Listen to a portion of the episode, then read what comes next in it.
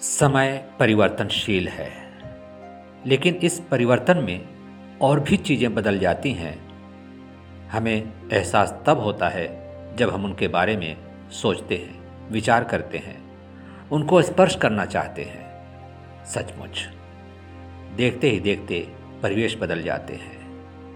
संभावनाएँ बदल जाती हैं, हाथों की रेखाएँ बदल जाती हैं और बहुत कुछ आँखों से ओझल हो जाता है।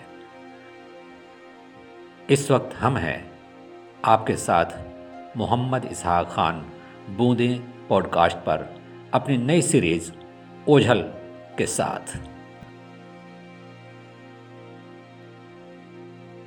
मित्रों, मैं एक शब्द से आपका परिचय कराना चाहता हूँ। वो शब्द है गोधूली। बहुत ही साहित्यिक, सारगर्भित शब्द है और इसी के नाम से एक प्रहर को गोधूली बेला या गोधूली प्रहर भी कहा जाता है। गोधूली यानी कि गो मतलब गाय और धूली मतलब उनके गाय के पैरों से उठने वाली, उड़ने वाली धूल।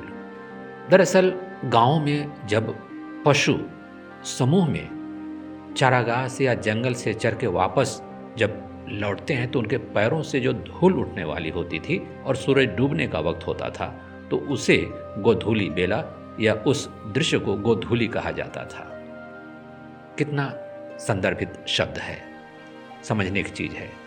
आज न उस तरह से पशुओं का झुंड हम देख पाते हैं, न ऐसे पशुपालक ही रहे हैं कि बिना काम के भी, बिना उनसे फ़ायदे के भी हम पशु पालें।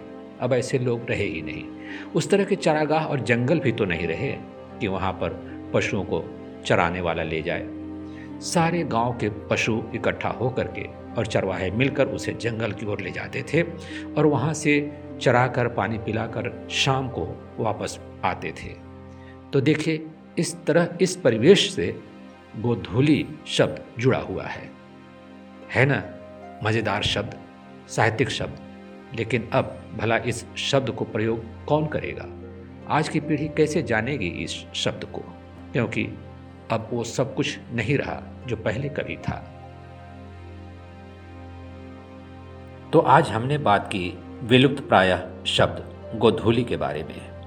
ऐसे ही अनेकानेक शब्द हैं। उन्हें हम प्रयोग नहीं कर पाते या फिर उनका संदर्भ कुछ अलग सा हो गया, बदल सा गया। और जो कुछ मानव जीवन के मतलब की चीज़ नहीं रह जाते, वो आँखों से ओझल हो जाते हैं या उनमें बदलाव आ जाता है।